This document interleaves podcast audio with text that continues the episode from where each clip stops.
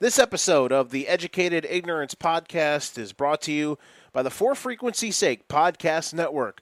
Subscribe to the For Frequency Sake Podcast Network on your favorite podcast platform for the newest episodes of the Data Lab with Professor John Bush and Dennis Mickelson, as well as new episodes every week of Card Subject to Change, our new wrestling podcast with CZ and Nick and three times a week, releasing episodes on Mondays, Tuesdays, and Fridays.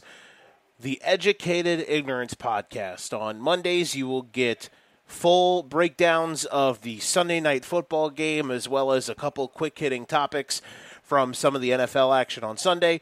Tuesday will be a quick hitting reaction of the Monday night football game, as well as a full slate review of the Sunday games, the biggest and broadest topics from the weekend of football, as well as some college football stuff. And, of course, that Tuesday will be the Elite Eight episode each week for the NFL season, where we reveal the top eight teams according to myself in the NFL. And then on Friday, we will be releasing each week a big kind of preview for the weekend's games coming up, as well as the Sinister Six podcast every week with Mac Fulton. He will be joining us every week for the Sinister Six uh, joint venture of NFL games and college games throughout the year. Our best big, our best six picks of the weeks. We will also have some betting stuff in there as well against the spread, over unders, things like that. So stay tuned for those three episodes a week of the Educated Ignorance podcast here on the For Frequency Sake Podcast Network.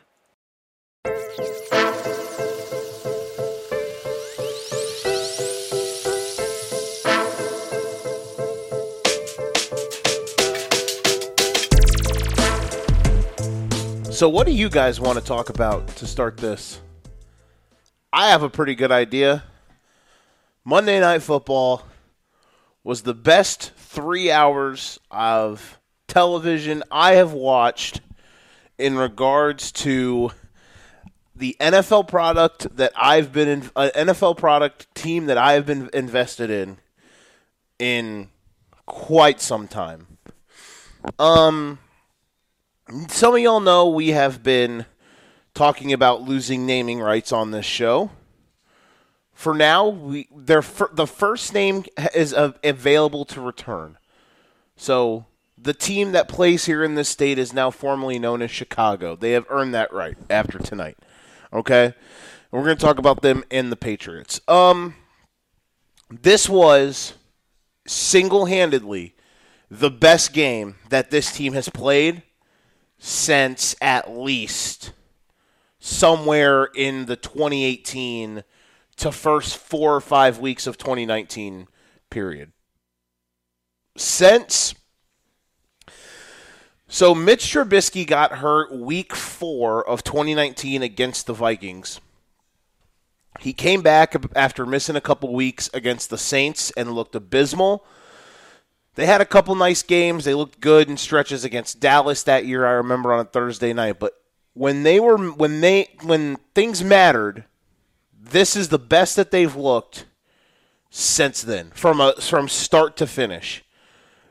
I've I have not been impressed with a team like this that this team in quite some time. Now I've been impressed with certain players and impressed with you know certain pinpoint things, but as a whole, from top to bottom, coaching staff, each unit, position group, pretty damn spotless tonight in a situation on the road, a primetime game against a team that's really been playing well uh, in New England. So I want to kind of break it down into a few different things. Let's first start with obviously the offense. And the biggest thing has been the development of Justin Fields. And where I had started to lose it a little bit over the course of this year is the trajectory of his development. Last year, it's not completely a wash, but it's a lot of it you can just kind of throw out with the coaching, the schematics, the game plan, and, and all of those things. There were some flashes last year. There were a couple good moments. I thought last year against Minnesota, the first time they played, he had some moments, but it was just nothing around him that worked. I thought last year uh, the Steelers game was by far his best game as a pro until tonight. We'll talk about tonight in a second. This year had been rough. He had a nice couple moments in the Niners game, but outside of that, it was a lot of the stuff we really we were struggling. We were struggling to find the good things. And against the Packers, he did not look good. Against the Texans, he looked very bad. Against the Giants, there were some other things that he did that just looked atrocious. And then they played Minnesota. And the first half, it was about as bad as it can go. The defense gets shredded. They don't score until the end of the half. Fields throws this moon ball downfield, and Darnell Mooney makes this amazing catch, and the offense kind of starts to roll. And honestly, from the halftime of the Vikings game, you listen, the Thursday night game was a catastrophe, and I obviously came on here losing my shit about it. Um, but there were a couple moments that he that that Justin played that were good. The problem was the comedy of errors that happened around them on that Thursday night game that really exposed the organization as a whole from top to bottom. Front office, GM, scouting, coaching, players, all of it. And I think this team actually looked in the mirror. They had basically this mini bye. the Bears don't have a bye until week 14. They are the they're the they have the latest bye in the year. So the fact that they could kind of get this mini bye out of the way, the Thursday night game one week, then they're off for 10 plus days. They play Monday night this week. They had the chance to kind of reevaluate a lot of things, and that was the theme everyone was talking about. And listen, man, I was so pessimistic coming into this game. I thought they were going to get crushed. I thought they had no chance. I was thinking that New England was playing well. Everyone on God's green earth was telling me how good the Patriots were lately. We'll get to that. Pin that. We're going to get to it. Because, uh, oh boy, that double take narrative, that, that, that hypocrisy narrative is going to start flashing high because of who won tonight. Bet your sweet ass. Um, listen, I was really worried that this game was going to be gross because what do we have? What have we seen on film? I know different coaches, but think of it: the Trestman era, the Fox era, the Nagy era. When they like just la- the last regime, Nagy, those guys were fucking horrific off of a bye week. Off of a bye week, they were so terrible, so terrible. You think off this, maybe who knows? This was a moment where the finally, for the first time in four years, the organization as a whole took multiple steps forward without taking any backwards in a game. God damn, it was refreshing. Let's start as we were talking about with the offense and Justin Fields. We've mentioned the trajectory, though, that he's had, you know, since halftime of the Vikings game. He has played well. Tonight was his best game from start to finish, I thought, as a whole, probably as a pro.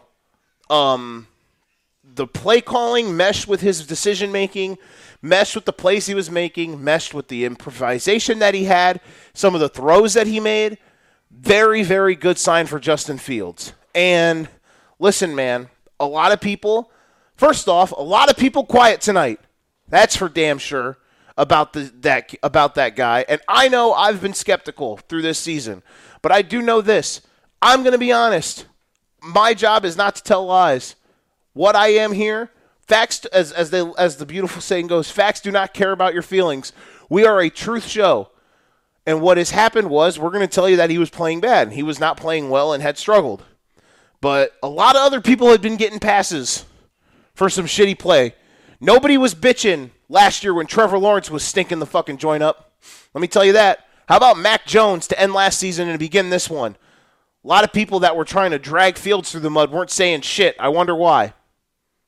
Think about it. Fucking think about it. Anywho, I move on. Wanted to get that off my chest. There were a lot of steps forward today with him. And the coaching as a whole, it seems like this team, this coaching staff, really recognized how undermanned they are at certain spots and how to maximize the stuff that Fields does well, the stuff that this offense can do well, even with limited players. Look at the Giants. Look at the New York football Giants. Their offense is horrendous outside of Saquon, and they have two good tackles, and one of them got hurt on Sunday. Outside of that, it is a bunch of average to mediocre to just bad players on that offense, and they are six and one, and they con- and they continue to have a pulse on a weekly basis. Why? Because they are extremely well coached. They know who they are, and they schematically design things and just come at you. Tonight, the Bears schematically designed stuff to play to their strengths, and they fucking came at the Patriots for four quarters, and especially in the second half especially in the second half. And that's where we talk about the coaching staff. With Getsy and Eberflus and the guys on defense drawing stuff up, offensively for Getsy, he's been doing a really good job, I think, the last few weeks of doing stuff to try to get Fields going. Tonight, it all was perfect. The rolling the pocket. Finally, it took a year and seven goddamn weeks, but we finally get a good dose. It wasn't a heavy but a good dose of designed quarterback runs for Fields. Everybody that knows anything about anything had been calling. Put the ball in his hands and let him run. At worst, he's what? The fourth best running like runner as a quarterback in the league this right now? Lamar, Kyler. I mean, after that, who else would you take ahead of him as a runner? You could say Daniel Jones, but Fields has more moves and escapability. You know? And Jones, though, I will say, is a good runner with the ball. He's a good runner as a quarterback. Fields is excellent with the ball in his hand. Design more runs. And they did that tonight. They scored on their first touchdown. Their ability to, in the, the end the first half, by getting a score Obviously, Fields can break the play down and pick up. He picked up a long third down on their second touchdown drive, which was their third scoring drive. They had a third and they had like a second or third and, or they had a third. They had a second and super long after a weird fumble where they picked up about 10 yards on him just running a quarterback draw, which set up a third down pickup, and then they ended up kicking a field goal to end the half. Like his ability to run the ball, they picked up a, a couple third downs in the second half on quarterback design runs. Keep doing that, knowing the strengths. They're throwing quick stuff to the outside, the ability to allow him to move the ball, move the pocket, throw the ball with levels. That, what have we kind of talked about? The theme of what good offenses are doing. We talk about offenses like the Eagles, which is the, the main thing that they do that is so well is they always make you choose wrong. They always make you be wrong on whatever decision you make. When you look at the Chiefs, what they did specifically well on Sunday, quick hitters take it, you know, use the opponent's strength against you, and then not only that, but use your speed and, uh, and ability to make the other team defend the width of the field as well as north and south. And the Bears were able to do that tonight. Now they didn't make they didn't take any super deep chunk plays, but they had some explosives in there of 20 or more in the passing game, and they did it by forcing the Patriots to not just defend north and south, but east and west, and that is super important. Now, other than that, when you're just looking at the second half, I mean, holy Moses. They this game could have gotten away from them, but the composure they held. So it's 10 nothing Mac Jones gets benched. Zappe comes in, and th- they have two quick touchdown drives. Now, listen, I like Zappe, but let's be real. Those two touchdown drives were aided by some pretty fucking gnarly catches. The touchdown that Meyers got was just a bad throw from Zappe, and Meyers made a fantastic play. Not only to dive and catch it, but then to get up off the ground before Eddie Jackson touched him and and get into the end zone. And then the next drive after a interception where Fields threw it, it went off the fucking head of Matthew Judon, of course. And they were set up at the 50. They got put in the red zone because DeVante Parker mossed Jaylon Johnson, which was a nice grab. And that's what DeVante Parker does well. So, but outside of that, the Patriots offense did nothing. Absolutely nothing. And in the second half, after the Bears managed some, a drive to take the lead and add to it at, at the break, the Bears did a phenomenal job in the second half of sustaining drives, getting points in drives, and then finally, boom, kill shot with the interception, uh, with an interception, and then scoring a touchdown. Uh, that last touchdown drive, by the way, to put the game away, just picture perfect.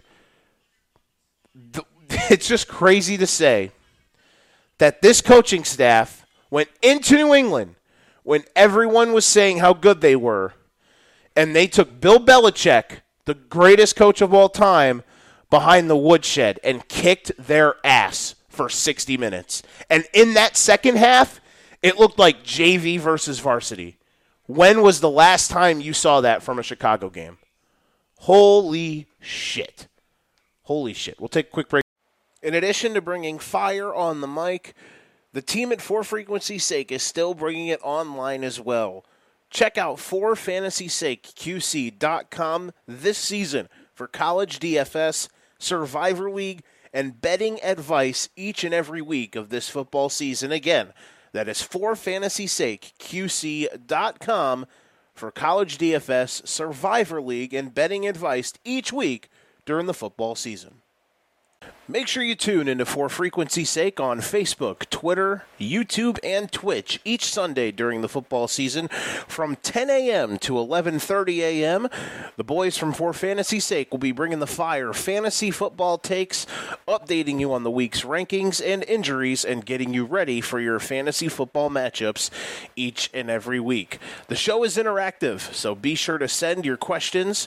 You can find them at For Frequency's Sake on Facebook at FFSQC on Twitter, or you can send them an email at forfantasysakeqc at gmail.com. Last note on Chicago before we move on to a couple other things. This is, as we said, this is an absolute gigantic step forward for this team and this organization. I mean, look at, listen, Ryan Poles and Ryan Poles deserves to take some heat, and the scouting department deserves to take some heat for some of the decisions they've made. The coaching staff deserved to take some heat for the some heat for the decisions they made in the first six weeks. But here's some stuff that's a positive. Let's start with it. They coming into tonight, they bench Sam Mustipher for Lucas Patrick to center, and uh, Schofield plays now uh, at at left guard. Now we'll say that it sucks that Patrick got hurt and Mustipher had to come back to center, but you didn't really have much up front tonight there. That was a problem. The biggest problem was Larry Borom, who really struggles against good edge rushers, and that's where next week, when they play Dallas, is going to be an issue. I don't know if next week is going to be the last week that Larry Borom is the starting tackle for the Bears, before maybe they're just forced to go to uh, that they're, maybe they're just forced to go to Riley Reiff. Uh, Teven Jenkins has been their best lineman this year, by far. He's been good. Braxton Jones, there's good moments and bad moments. Listen, for a fifth round guy as a rookie to be a day one starter at left tackle in the NFL, I mean, it could be way worse, but it also could be way better. Larry Borom has been an issue, and next week that could be a big issue. But listen, they they they at least attempted take Mustafa out. Now can Leatherwood move to center? If he can he finally get out there, that would be huge for them just as another improvement up front. Um defense offensively, or excuse me, special teams, they take Velus off punt return. Dante Pettis, I know he muffed one, but it was raining, so I'm going to give him some slack. But they take they, Dante Pettis punt return had a pretty good night punt returning. Didn't see much Velus Jones tonight. That's something I like. Listen, I've given all my fair share of shit to them about some of the draft decisions they made. And listen, tonight was a great night for Ryan Poles to flex. Jaquan Brisker, first off, Jaquan Brisker, I said this last week, I will say it again tonight. He has been the best player for this team all year. You cannot convince me otherwise. Jaquan Brisker has been that guy. Ace pick. I wouldn't have taken Kyler Gordon, but I understood why they did. And I will say he's improved. And he got a pick tonight, so good for him and his confidence. The fifth round kid from Miami, Ohio, Dominique Robinson, he is awesome. He's really good, guys. Had a couple huge deflections, was wreaking havoc in the backfield. Uh, one of his deflections led to an interception. Number 91 on that defensive front, man. That boy can go. Uh, so yeah, man, there was some stuff. There was some stuff tonight that you can praise the the Ryan Poles selections. He's ab- he absolutely deserves to hate take heat for the Velus Jones pick. That was a terrible choice. But listen, other guys have proven they were pretty well scouted, and hopefully you just got to do better to navigate through the rest of the year. Here's the last thing I will say about this team. This is an absolute step forward. Where do they land the rest of the year? I don't know. I still think six, seven wins is tops, maybe five as long as they just continue to show improvement, that's all I care about for this team. Of course, they're undermanned compared to the field. Of course, they're, you know, they don't have the talent that other teams do, but they got guys that can play. And I think tonight was the case of a lot of things coming together at once. And there is a good chance that this is the best they probably look this year. I that again is okay with me. But you can't revert back to some of the things that have you've really really fell off on in the first 6 weeks. I love the implements of I, I love the play calling. Please th- that's been a plus the last couple weeks. Please continue that. I love the use of both Montgomery and Herbert. They're doing a great job, I think, of balancing both of them out. And Khalil Herbert has been really good. I'm also wondering if David Montgomery is going to be shipped because some teams really want a running back. And I think we just saw, obviously, we saw McCaffrey go last week. We saw James Robinson get traded today to the Jets because Breece Hall got hurt. Um, Kareem Hunt's probably on his way out of Cleveland. I would be not shocked if David Montgomery lands somewhere, maybe Philadelphia, possibly. Uh, I don't know if the Chiefs would take him but I definitely believe that Demo could be gone because I think the Bears also like the kid Trestan Ebner they drafted. And I think they would gladly run with Herbert Ebner this season and then maybe reevaluate more of the, backfield as a whole. But I do think they believe Herbert, and I think he's shown that, that he is a running back one type of guy. Other than that, um, listen, this was again for all of the the last two games, the end of the game against the Vikings where they're driving, and then Smith-Marsette fucks him because he didn't get out of bounds and gets ripped, and then last week where the comedy of errors and the ball dropped and all that dumb shit last week. The last two games they re- they could have won both and it felt like they had two games kind of taken away from them just because of dumb luck.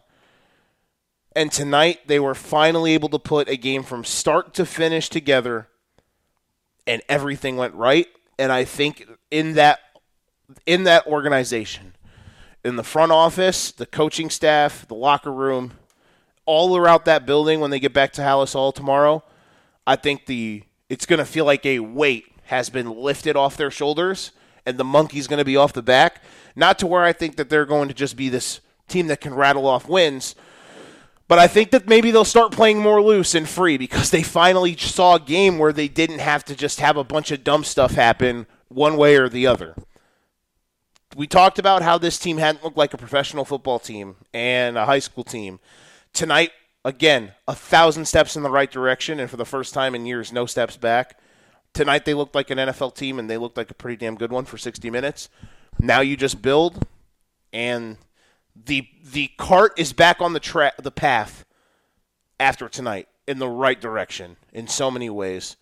very, very excited and very impressed all around by that performance from Chicago. We'll take a break and we'll have the Elite Eight for week seven next. is brought to you by Clint's Draft House Pizza and Grill in Moline and Davenport.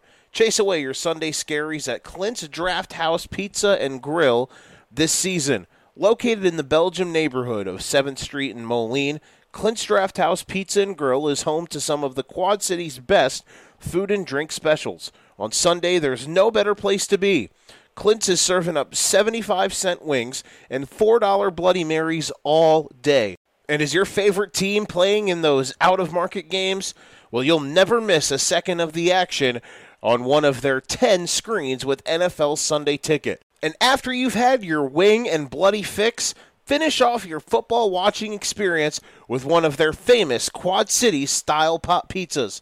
And folks, they know pizza. They've been spinning QC style pies for the last 22 years.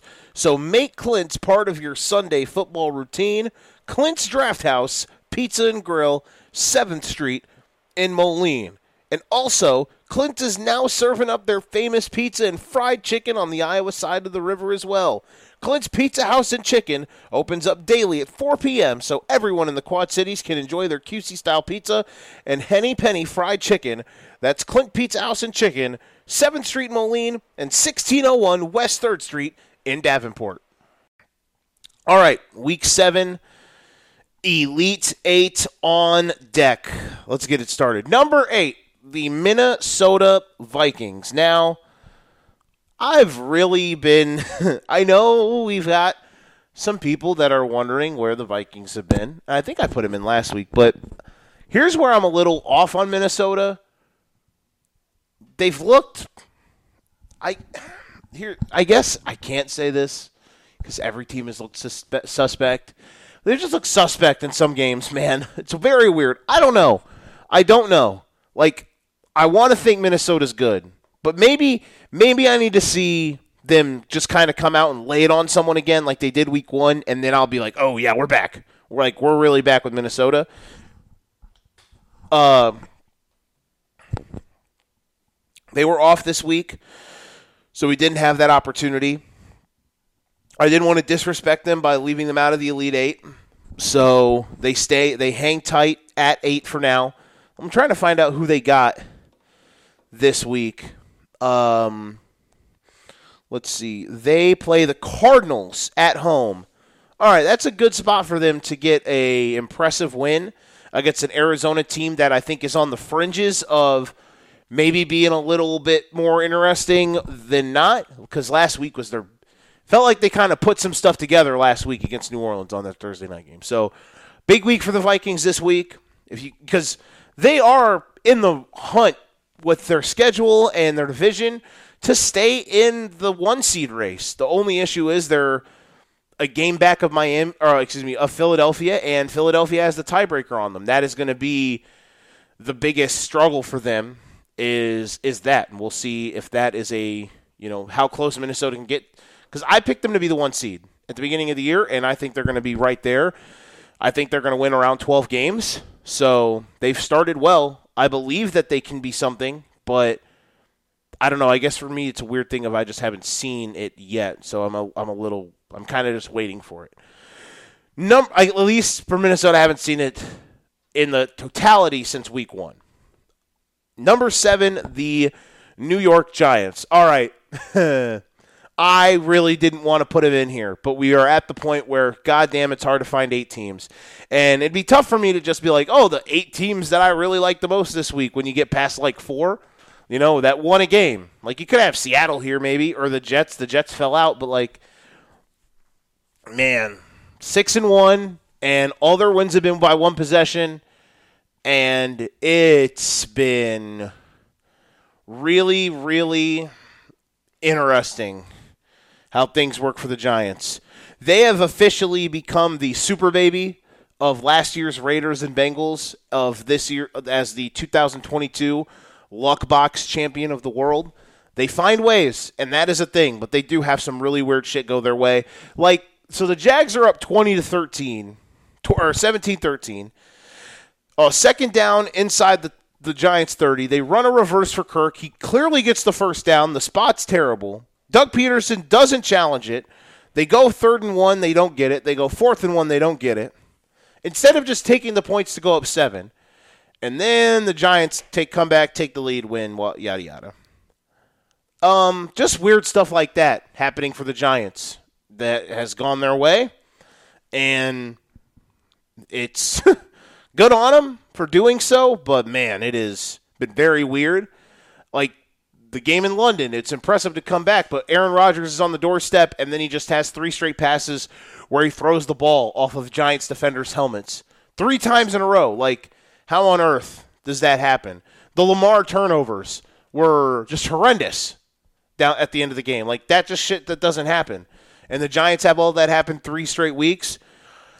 I feel like this they're a team that can ride this and at least make the playoffs, but I do think eventually this year they're going to have a holy shit welcome to reality moment in the regular season. I don't know who that's going to be against. Um, not sure when. It could be this week against Seattle, but I don't know.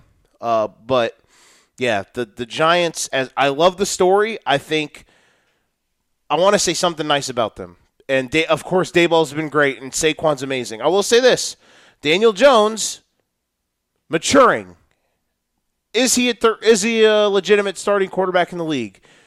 Don't think so. Probably won't ever think so. But he's maturing and making better decisions. He just doesn't have the talent. That's the thing. Like especially when you look at guys like Fields and Lawrence. Like compared just to them,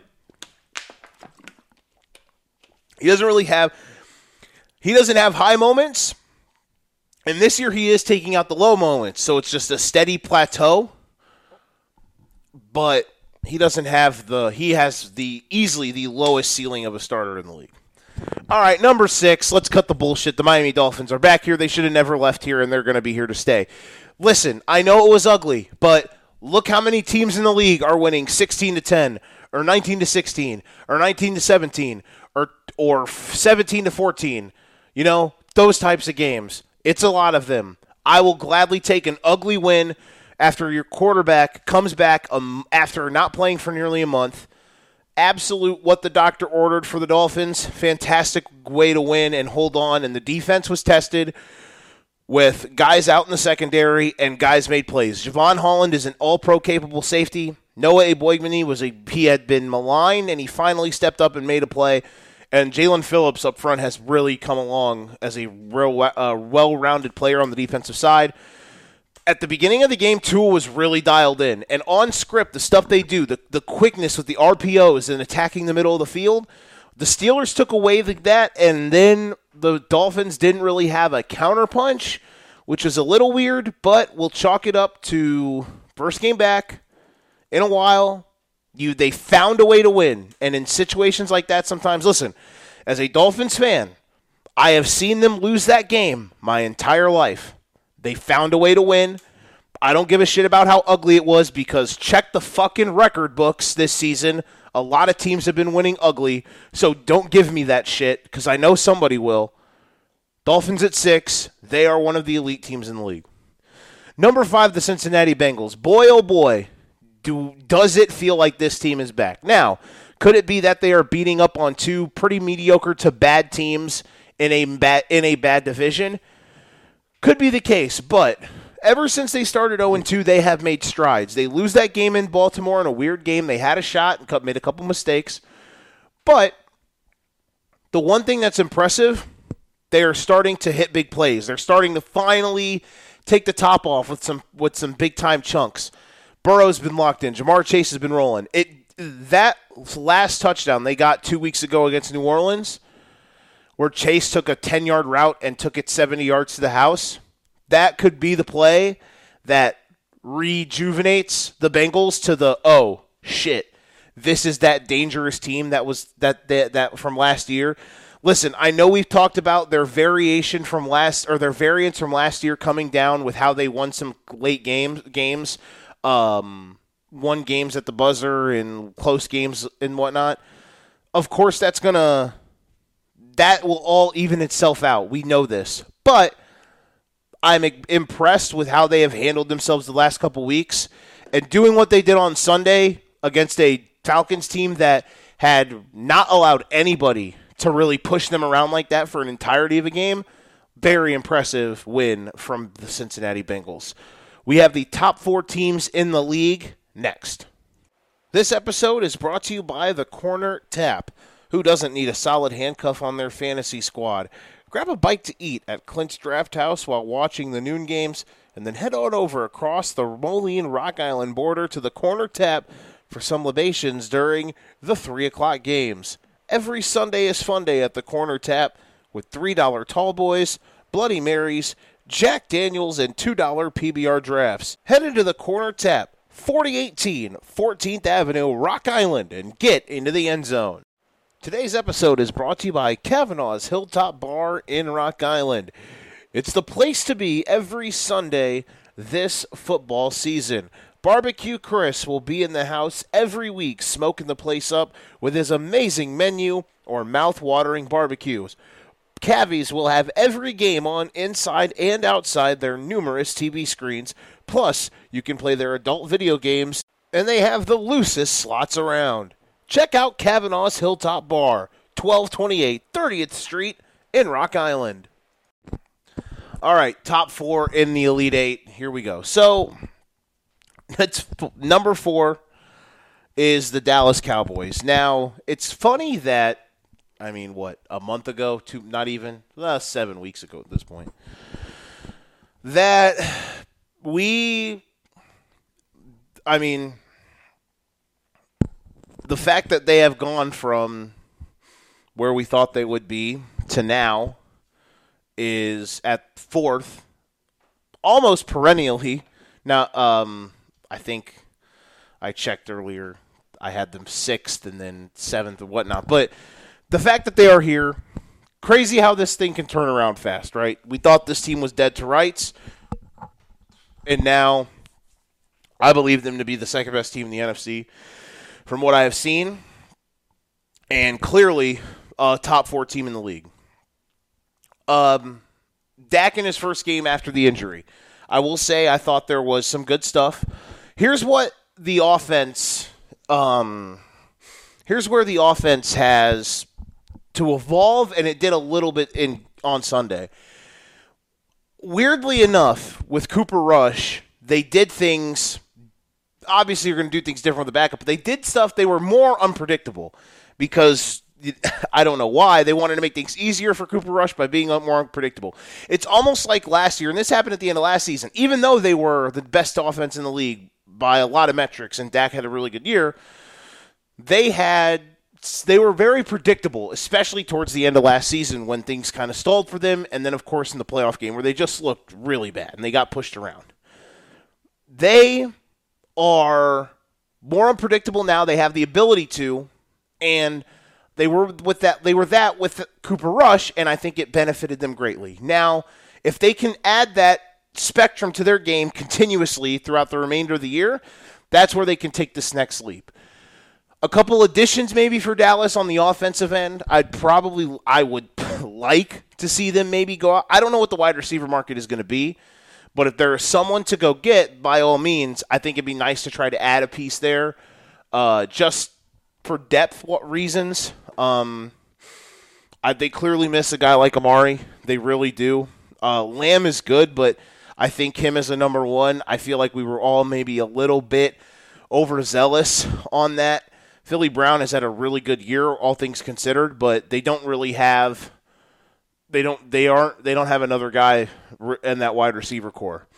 Um, here's the thing that I really love about the Cowboys compared to last year when even last year I was high on them and then I told myself I tried to tell myself to not trust them with how they ended last season, but the thing that I like so much about them now compared to last year is they're physical. They're tough. They're tough as shit. And it's crazy to say that considering their offensive line is much worse, but it has played well.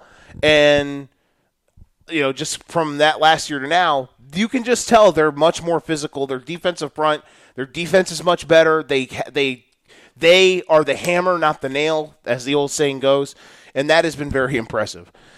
They were able to hold off a feisty Lions team who, you know, was right. I mean, they were going into score, and I did a rant earlier about coaches fucking up, but we lost the audio because my computer's been acting like shit for late recently, and I don't know why. I might break it. I'm either going to break the computer or have a mental breakdown. So who knows? LOL. Just a little tidbit, but did a funny joke about coaches being stupid because of short yardage, and the Cowboys did it last week. And Dan Campbell might have cost the Lions the game because they were about to go up 13 to 10. But instead of waiting and challenging the play, they hurried up and ended up turning the ball over. From there, the game went to shit. But regardless, impressive job by the Cowboys. Number three, the Philadelphia Eagles. My thing is, listen, people are going to be like, oh, well, why the Eagles here, blah, blah, blah. Listen, man. Said it once. I'll say it a thousand times. I will say it until I am blue in the face, until I'm red in the face, until I have no pulse. As of now, until I see different, they are clearly the best of the rest. Listen, they're good enough, I've probably even to be in a tier of their own, but they're not good enough to be on the same tier as the two teams ahead of them. This is not standings. I will tell you that until, again, my eyes bleed, my ears bleed, I bleed, everything bleeds. Till I die.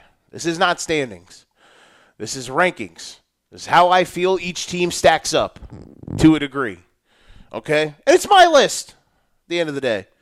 I'm not putting the Eagles ahead of those other two teams. And it, hey, listen, here's the thing. I, there's something that might happen that I could put them ahead of them next week. But as of now, I'm not. All right? Especially, especially after what we saw team number two do, which we'll get to in a second. But listen, there are a lot of positives about the Eagles, of course they, I think they're going to be locked to be the one seed at this rate. I believe that the it they're also with that though.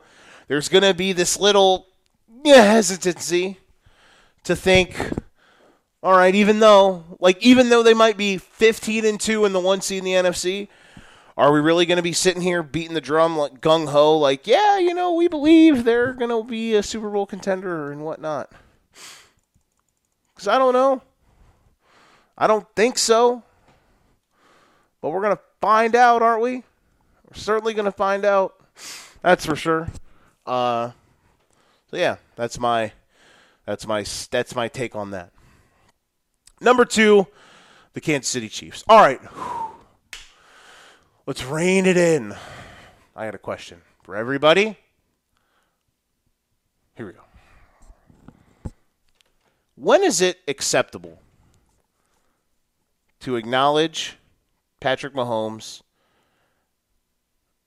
as the guy who's going to be the greatest player of all time in the National Football League?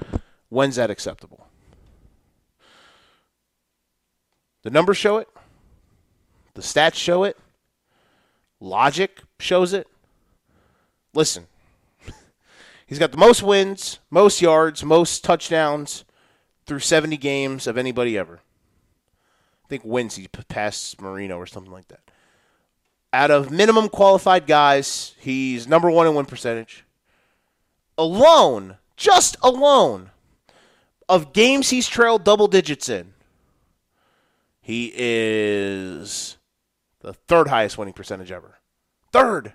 In just games he's double digits trailed in. He has a better winning percentage in games he is trailed by double digits in than guys like Herbert, Burrow, Hurts, guys we all love, combined total. That's just a dumb stat. So I ask you again when are we going to find it acceptable? When will it be acceptable to acknowledge that Patrick Mahomes is the greatest player in the history of the NFL? Just food for thought. Just throwing that old nugget out there for you. And number one, as I say all that nice stuff about Pat Mahomes, is the Buffalo Bills. Listen, Bills at the end of the day beat the Chiefs, so they have to be one. They just have to be. Again, I don't make the rules, which I, mean I do. It's my show, but I just stay facts. So, look, man, if the Bills and the Chiefs played 100 times, it'd probably be 50 to 50. That's what I think, or 51-49, woota woota. I think the Chiefs would probably be six points, five and a half point favorites on the neutral side against Philly. I think the Bills would be close to eight, eight and a half. I think clearly the Chiefs and the Bills are in a tier above everybody else. I think it's even acceptable, as I've stated, to put the Eagles in their own tier before you rank the rest of the league. I just think the Chiefs and the Bills are great. And I wish their fan bases would like each other more. That's all I'm going to say about that. So, in closure, the Elite Eight. Eighth, uh, coming in at eight is Minnesota. Seventh, the Giants. Sixth, the Dolphins. Fifth, the Bengals. Cowboys at four. Eagles third. Chiefs two. Bills at one.